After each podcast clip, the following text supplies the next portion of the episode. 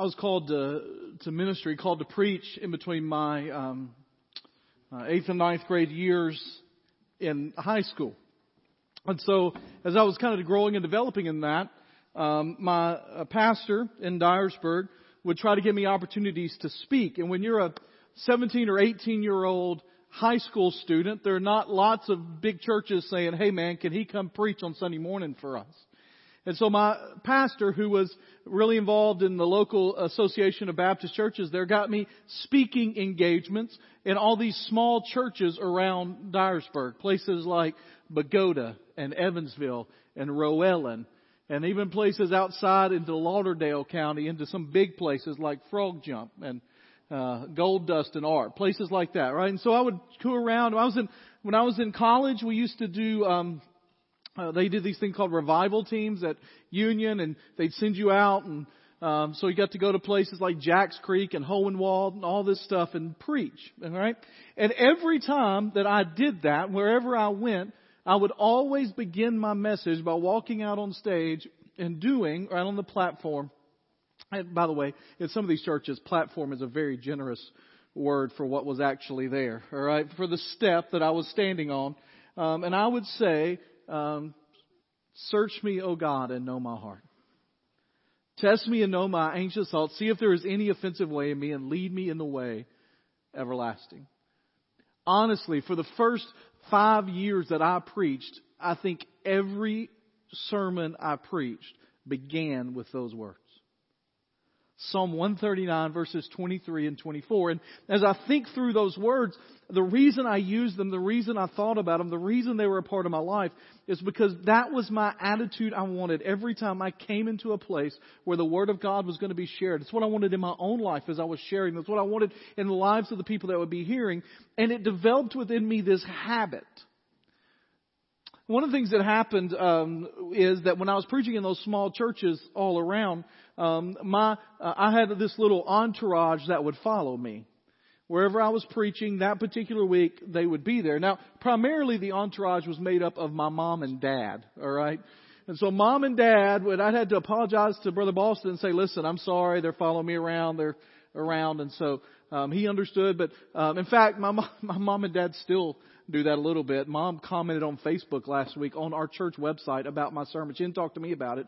She commented on Facebook about it. I told Eli and he was like, your mom still cares enough about you to listen to your sermons? Like, yes, that's what you do, right? When you're moms. And so, like I would go around and I would speak and so they knew this kind of routine. Now I remember there was a time when dad and mom came to hear me somewhere. Only this was when I was in college and I didn't use that opening Psalm 139. I, I just used an illustration and started to preach. And uh, Dad walked up to me afterwards, and I, I remember this. Mom and Dad were sitting there talking to me, and you know, doing the, "Oh, it's great, honey, it's a good job," and we're so glad we got to be here. And Dad just looked at me, and Dad just said, "You know, some habits you don't have to break." I said, "What are you talking about?" He goes, "You know, you can talk, use that verse every time for the rest of your life if you want to. It's okay." It was like his thing. Some habits you don't have to break. And I thought about that as I was preaching this series. Have to know I was thinking about that. And then Psalm 139 comes how God kind of works it together. But we're talking about habits you don't have to break. The idea in our society is almost all habits are bad habits, almost all routines are bad routines, but the truth is scripture teaches us that we need to develop habits that will develop us. And over the last few weeks, we've started this series, and we're going to continue it for a few series going forward, where we are going to be talking about the habits that help develop who we are. One of the quotes we've kind of used throughout this series is that we are not what our goals are, what we want to be, what we desire to be. We are what we do consistently. And so it's not our goals, it's not what we're dreams. I mean, we all can list out dreams of what we want to be, who we want to be, what we want to be about, but that's not really who we are. We are what we do consistently.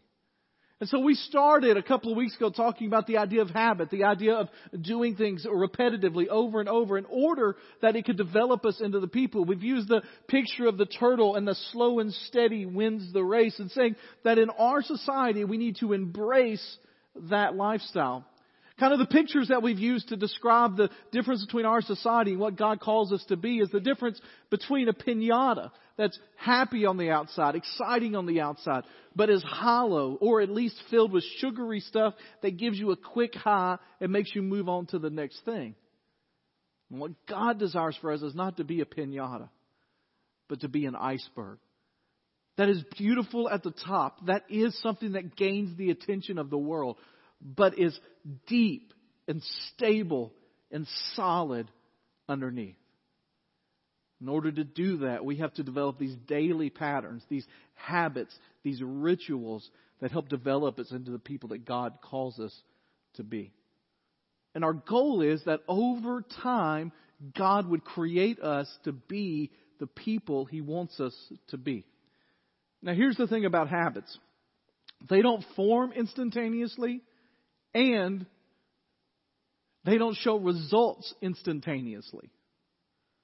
Like it takes time. I read a quote this week that I've been thinking about a lot, and it's this quote that says that we overestimate what we can do in a year, and we underestimate what we can do in a decade. Like we think we have these big goals, so New Year's comes around and we say, you know what? I'm getting 20 pounds off this year. I'm going to get out of debt this year. No more debt.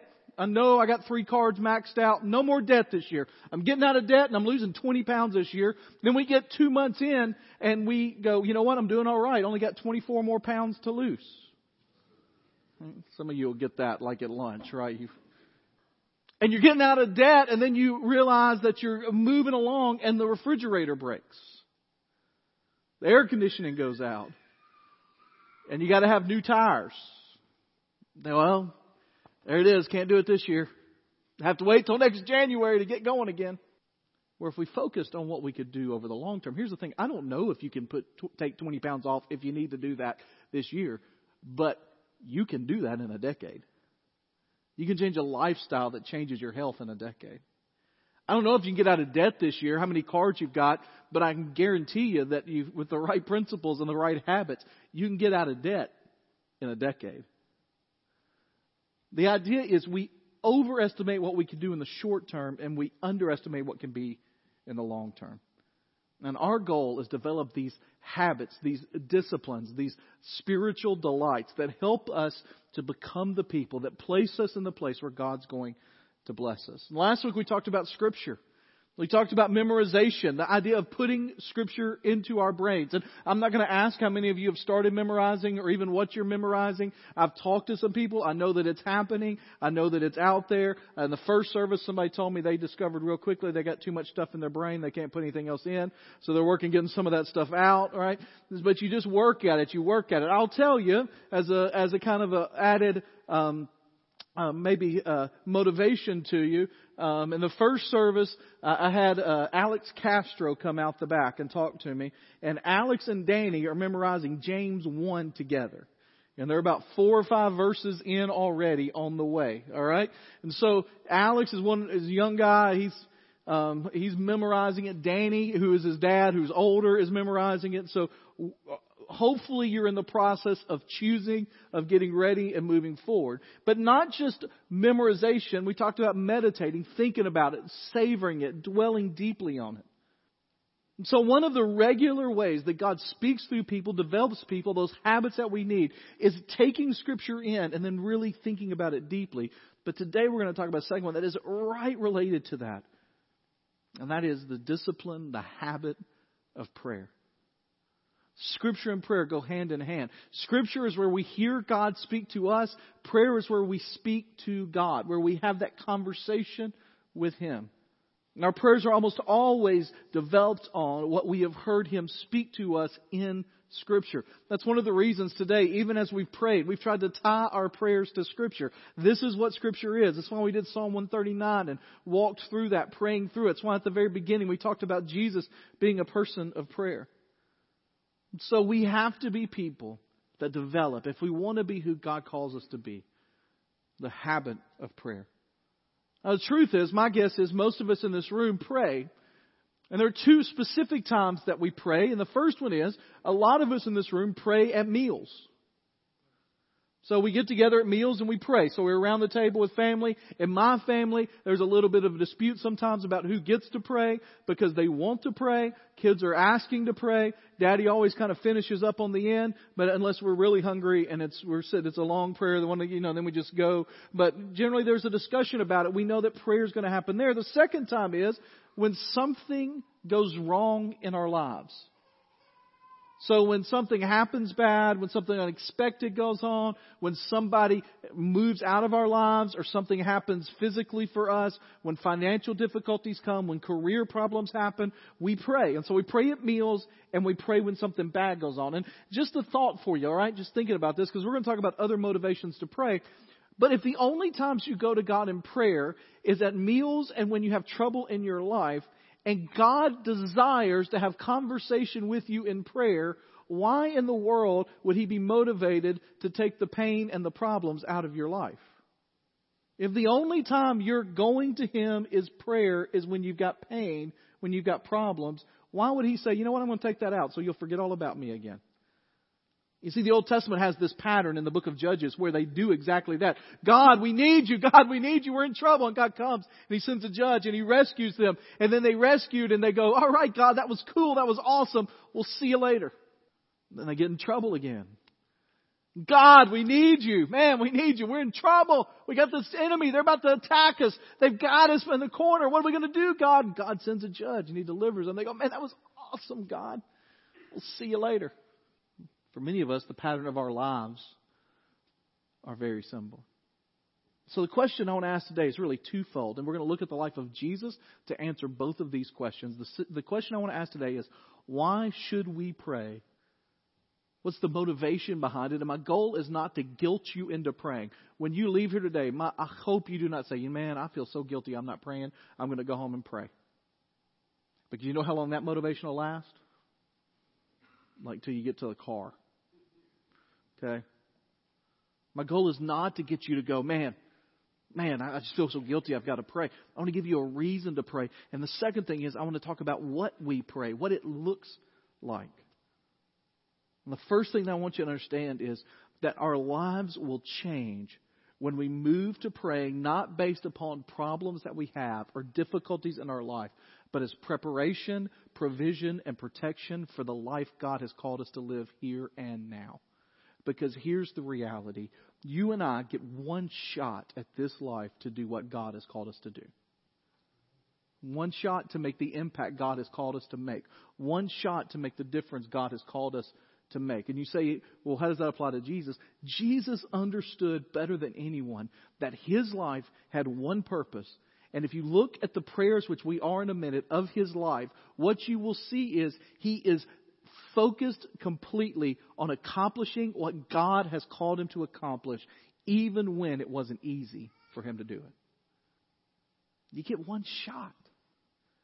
The kids loved it a couple of weeks ago when I was able to use their lingo in such a clear way, talking about getting turned and uh, party was going to be lit. And so I thought I'd use another one of their terms today. It's exciting about this? I mean, they all came up to me and said, Pastor, you're the coolest guy I've ever met in my life that you're able to do that. And so there's this, and the thing is, you realize that when you're a pastor and you start using youth lingo, two things happen. One is, it probably means they've already moved past that lingo, that it's not cool. Secondly, it means that when you use it, they will move past it regardless. All right?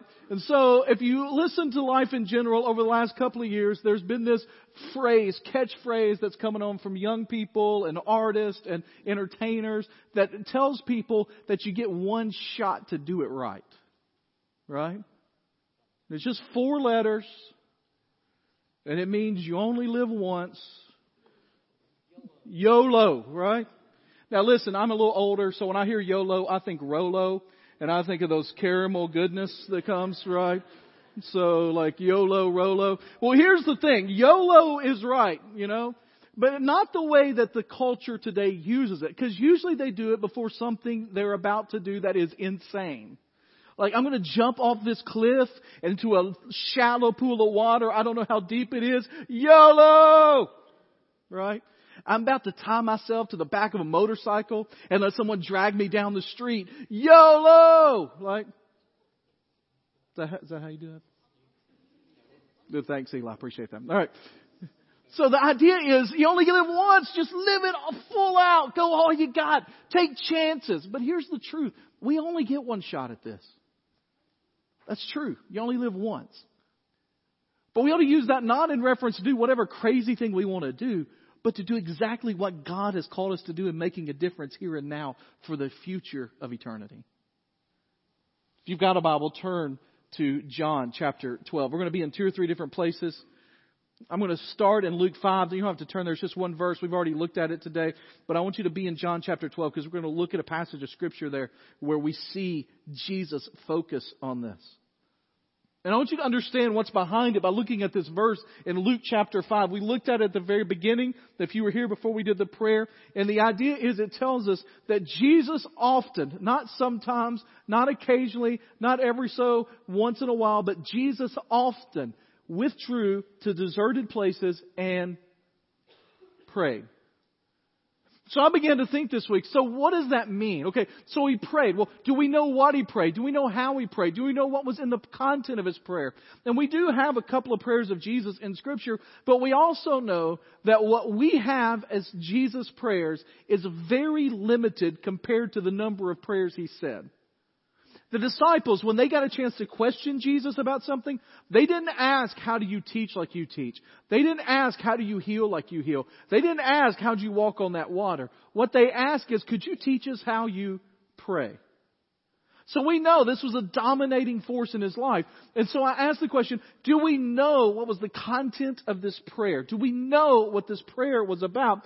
And so I looked at the original word for prayer here. As I looked at it, it's a Greek word.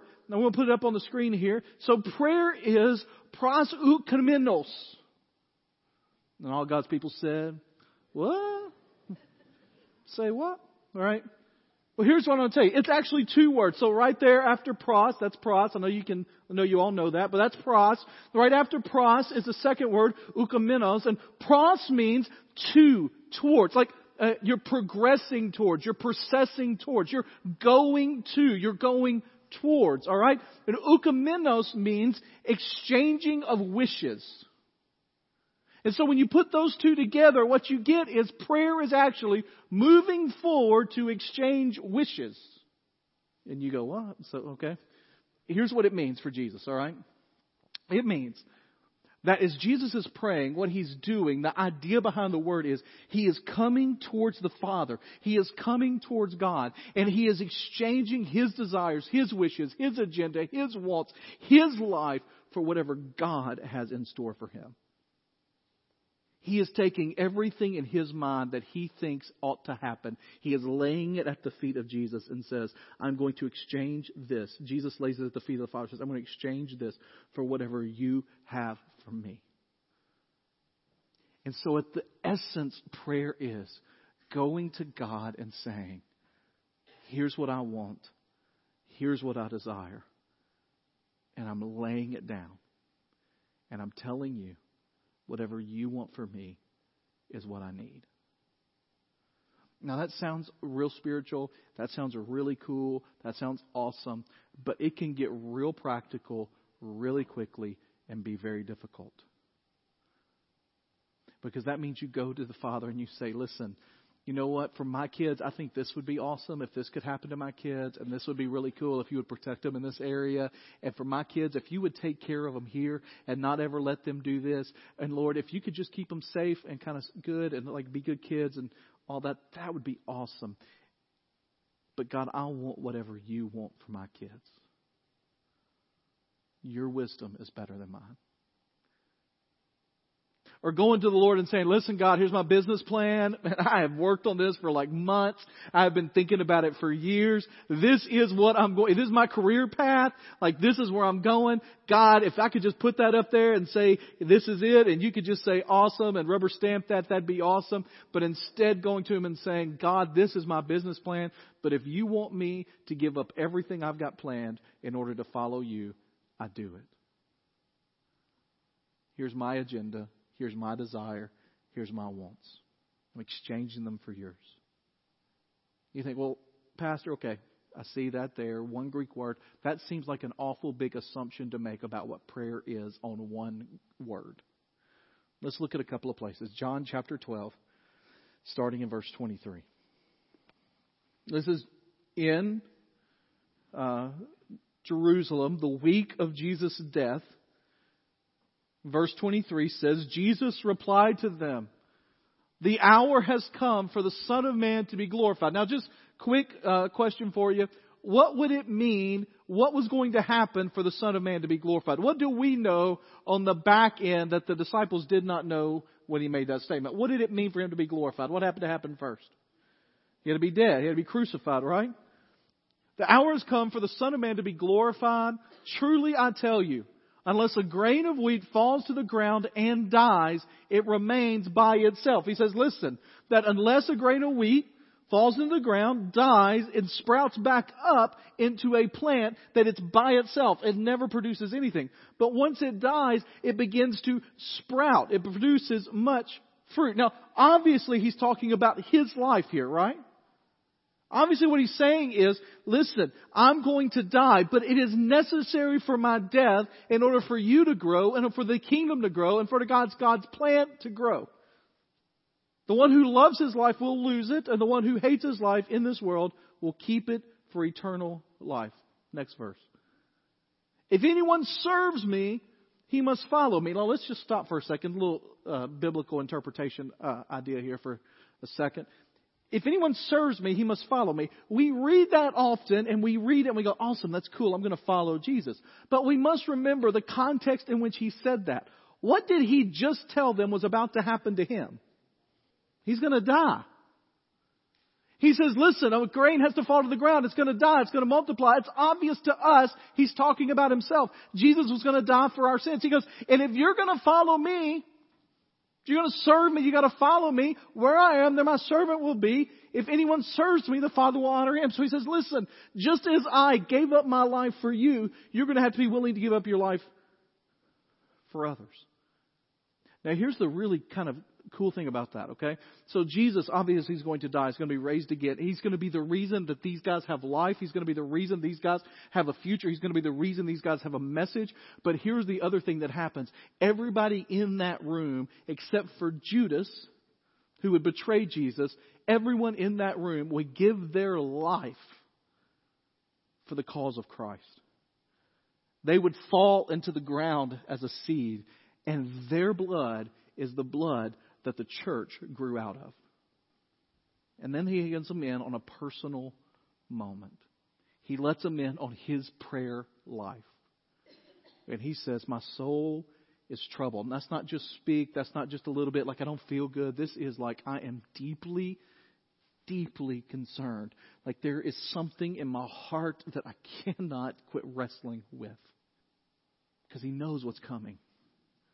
He says, What should I say? Father, save me from this hour? God, save me. I don't, I don't need this. The way it's written, the way we read it, what Jesus is saying is the easiest thing for me to say is, God, I'm out. Save me from this hour, this hour that is about to come, being betrayed by a friend, being beaten, being tortured, being humiliated in public, being hung naked on a tree, surviving um, one of the worst beatings that would come in the history of the world in order to get to the place where you would be hung on a tree to die, dying of a cannot being able to breathe, being there in full display for all to see as the Son of God dies on a cross. Jesus says, My wish, my desire, my agenda, my want is for to be saved. But I'm going to exchange that. My prayer is, my exchange is, my surrender is, Father, glorify your name. Because that's not why I came. And I get one shot. Now, can I just tell you something real quickly? We're going to look again at another place where he kind of goes through this dilemma, the more famous place where he goes through this dilemma. I know sometimes it's hard to do the right thing. And I know sometimes you wonder about the consequences of your own life. But can you imagine for a moment the weight on the shoulders of Jesus as he is deciding the fate of the human race? This isn't an ordinary, hey, God, can we just skip this one and maybe figure out another way on the other side? This is the weight of the sin of the world is about to be placed on his shoulders. And if he decides to opt out, if he decides to give in to temptation, then the future of the world is completely different. And he says, God, I exchange my ideas, my wants, my desires for yours. Turn over to Luke chapter 22. Luke chapter 22. We're going to see the most famous place where this happens, one that you may be familiar with, but just to show you again this idea of a beautiful exchange, joyful surrender. Luke chapter 22, verse 39 says he went out and made his way as usual. Again, we talked about that two weeks ago. The word as usual there means literally as was his habit or habitually. This was what he always did to the Mount of Olives and the disciples followed him. Now, here's the thing. You ever wondered how Judas knew where Jesus was that night? Like Judas leaves in the middle of the meal, goes and gets the guards, and then doesn't seem to have a whole lot of trouble finding Jesus. You know why I think he knew where Jesus was? Is because praying in the garden is where Jesus was a lot. He didn't have to have a search party out to look for him because this is what Jesus was doing. As usual, Jesus is in the garden praying. When he reached the place, he told them, pray that you may not fall into temptation. Then, then, once he got there with them, he withdrew from them about a stone's throw, knelt down, and began to pray. Now, I think this is important because a lot of times we read about Jesus. He gets in a deserted place. He gets away from the disciples. He gets completely alone. We'll look in a second. He tells us in Matthew 6 that there are times in our lives we need to get completely alone and only with God. But here's the deal. At this moment, he withdrew only about a stone's throw for them so they could hear his prayer. This is the last bit of instruction Jesus is going to give his disciples. This is it. They're getting his last words, and his last words to them are a prayer prayer to the Father, and the prayer to the Father is a prayer of exchange. Father, if you are willing, I am asking. This is not some vain request. This is not some empty cry. This is Jesus saying, I want this cup taken away from me if you are willing. If there's another way, if it is possible, Father, could you take this from me? I don't want the cross if there's another way. I don't want the suffering if there's another way. I don't want the sins of the world placed upon my shoulder if there's another way. I don't want to look up and feel like you have abandoned me and say, Father, and there not be an answer. If there's another way, I want it. But, but, not my will, but yours be done. He goes to the Father and he exchanges his desires, his wishes, his wants for what God intends. Lastly, turn to Matthew 6. And then we're going to be done. This is what I want you to see. The reason behind it is because Jesus realized he had one shot to do what God had called him to do. This was it you and I have one shot to do what God has called us to do. And so our prayer life is not about, God, can you get me out of this bad situation? And as important as it is, and I'm not saying it's not important, as important as it is to pray for people that are sick and pray for people that need help, it's also important to pray that God would give you the provision and the power and the protection to do what God has called you to do. It is important to say, God, I want your will, not mine. I want to do what you call me to do, not what I want to do. And in Matthew chapter 6, he tells them, he gives an instruction about praying. This is in the Sermon on the Mount, the most important um, sermon that's ever been given. This is the, the best sermon that's ever been given. Chapter 6, verse 5, he says, Whenever you pray, don't be like the hypocrites because they love to pray standing in the synagogues and the street corners to be seen by people. He tells them, listen, don't go out and publicize that you're going to pray. Don't make it a big deal. Don't try to say, man, I hope those people listen to me and go, man, that guy can pray. Don't do it to impress people. Don't stand on the street corner and try to get people to realize how good of a prayer you are. But he said they've got their reward. When you pray, go into a private room, shut your door, pray to your Father who is in secret. And your Father will reward you. And then he says, when you pray, mean what you say. Don't think you have to get all complicated. Don't babble like the Gentiles. They imagine they'll be heard for their many words. Don't be like them because your Father knows the things you need before you ask Him. Don't think you're giving God new information. Like when you go and say, God, man, my, my side really hurts today. God's not like, oh, I didn't know that. Really? Man, I don't know if you know this, Lord, but there's something going on in my family that I'm just not real happy about. Wow. I'm glad you told me. Like, you're not surprising God. He says, so don't come trying to use fluffy words. Don't talk like you would normally talk. Don't act like you're somebody different than you normally are. Just talk. Just speak. Just pray. Then he says, they just ask like this Our Father in heaven, your name be honored as holy. Your kingdom come, your will be done on earth as it is in heaven. Give us today our daily bread, and forgive us our debts as we have also forgiven our debtors. And do not bring us into temptation but deliver us from the evil one. A couple of things about that prayer, and then we're going to kind of wrap around it and, and, finish up. A couple of things. First of all, this is not Jesus saying that this is exactly the words you ought to pray every time you pray. He just talked before that. Don't say words you don't mean. Don't babble things that you don't understand. He's saying this is a model of how you should pray. And the second thing I want you to see is it is a very deeply personal prayer. Our Father. The idea there is that we have a God that we can go to. We have a God that we can love. We have a God that has loved us. We have a God that has reached out to us. When we say our Father, Jesus uses here the word of intimacy with Dad, the words of intimacy with the one who loves me, the one that I can count on, the one that I can run to. And there are times I know, and some of you in this room have dads, that if you look in your life, you're like, that was not the experience of my dad. A loving, gentle, patient, kind, good, graceful father father is not the image of my dad. And God says not that he's going to be like your your earthly dad, but that he is going to be the ultimate example of what a dad should be. He is our daddy. You see, prayer is simply having a conversation with God.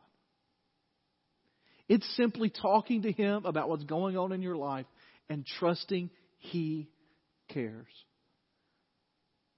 He's already told us He cares. He's already asked us about what our day. He wants to have a conversation with us. He wants us to know that He cares. He says, Come to me, you who are weary. He tells us to approach Him in prayer. There is not a question in our mind that if we go to God, that He's going to turn us down. I was thinking this week about the conversational aspect of prayer and how we go into a relationship with Almighty God. And I was thinking about how it is already set up that when we go to Him, He is there to listen and wants to have a conversation.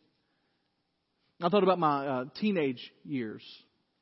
When I grew up in uh, Dyersburg, I went to Dyersburg High School. Dyersburg High School once a month would have these little get-togethers that where we would um, all stand on opposite sides of the uh, gymnasium, and guy would be there and play music, and they'd uh, they called it a dance. Uh, not many people did that. They just kind of walked around and talked. But you, it, socially, you were supposed to go to these things. And socially, uh, there were three or four in a year where you weren't supposed to go alone. So we had homecoming, we had Miss DHS, we had these kind of things. And so I was thinking back to when I was a teenager, I was not what you would call the most outgoing guy when it came to uh, asking girls to those kind of events. And so it would be coming up, dance is coming up, homecoming's coming up in three weeks. You start to hear all the ones that are getting picked, you know, already. And you're like, man, that's probably time for me to think about this. And so you get somebody in your mind and, and I go upstairs in my room and I'd say, all right, this is who I'm calling. I'm going to ask her if she wants to go to this dance with me. And there would be a, uh, my phone was there and it's going to shock some of you. It was a, an orange Tennessee touch tone landline phone. How many of you remember those kind of phones, right? How many of you have never seen a phone connected to the wall? All right. Right? So you, I had my own, I had my own line. Like in high school, that was a big deal. I had my own line upstairs. And so I would look at it and I would get ready and I'd have the phone number that I had to get from somebody because you, you know, you had to get these, you had to go through routes. You couldn't let her know you were getting it. You had to get it. And so I'd have the number laid out there and I'd get ready to call and I would sit there and I would dial the first six numbers and I'd hang up. And I only did that about 45 times. And then, then I would dial the seventh number and hang up real quick, hopefully that the caller ID had not yet received.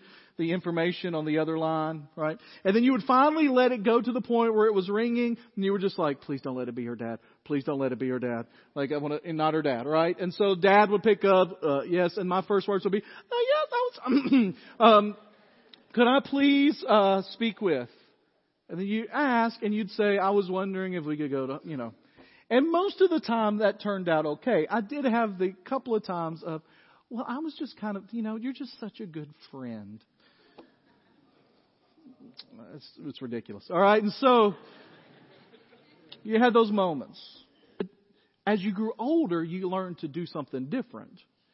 You'd get one of her friends to ask her beforehand, if I called tonight and asked, would she say yes? Right? I know y'all do that through text now. We didn't have that, all right? And so you'd do a note or you'd talk at the locker or whatever. And so then you would call knowing the answer was going to be. Here's the thing.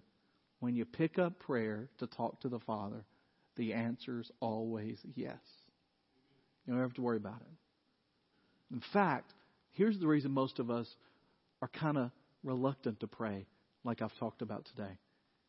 It's because we're afraid God is going to ask us to give up that stuff that we've counted on, that we liked, that we want, that we desire, that we wish.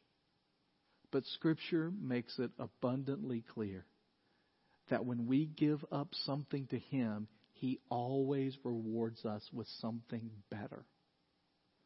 In fact, it says, if an earthly father, you ask him for a present, he's not going to give you a snake. He said, How much more is your heavenly father going to care about you? Man, I know some I know some of you may not have had a good experience with a dad. Man, I have. And I love my dad, and my dad has been awesome for me. Um, I mentioned he asked about the breaking of a habit and really invested. And here's what happens every Sunday morning now. Every Sunday morning, right around 7 o'clock. Usually on my way here or after I've gotten here or when I'm getting ready to leave the house, I get a text from my dad. Now, here's the thing. There are a couple of shocking things about this text from my dad. First of all, I never imagined I would be saying I got a text from my dad. All right, just didn't imagine that. Secondly, my dad, when I was growing up, was not the most committed man to Christ. He was a good man. He didn't do anything to hurt us. He wasn't a bad guy. He's a baseball coach, but he, he didn't go to church. He worked seven days a week, seven to eight hours a day at least, at a rubber manufacturing plant. He wasn't a bad guy. He just wasn't the committed guy. And when I I mentioned earlier that I was called to ministry through my eighth and ninth grade year. That week I was called to ministry. I came home and some things had changed in my parents' life.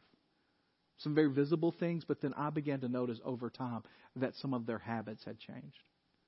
My dad went from working seven days a week to working six to working five. And Sunday was the day he had off, and he started going to church with us more. Two things revolutionized my dad's spiritual life. He, after I got into college, began to read his Bible every day. And secondly, he began to keep a prayer list and he began to pray. And when I was 13 years old, I never would have said my dad was a man of God's word and a man of prayer. But I can say without a doubt that my dad today is a man of God's word and a man of prayer. Now, here's the thing every Sunday morning at 7 o'clock, or right there, he was late this morning, it was 7 11 he sends me a text that just simply says, Lyle, praying for you and for the people of First Baptist today as you bring the word God has laid on your heart. I never have any doubt that my dad wants what's best for me. And that's my earthly dad, but even more so, that's my heavenly father. And so when we come to him, we come with full confidence that he's going to say yes and that he is invested in this relationship and we exchange with Him our desires, our wishes, our wants, our agendas, our plans, our financial status, and we say to God, Here it is. What do you want for me? And we joyfully surrender to that. That is what prayer is all about. Let's pray together.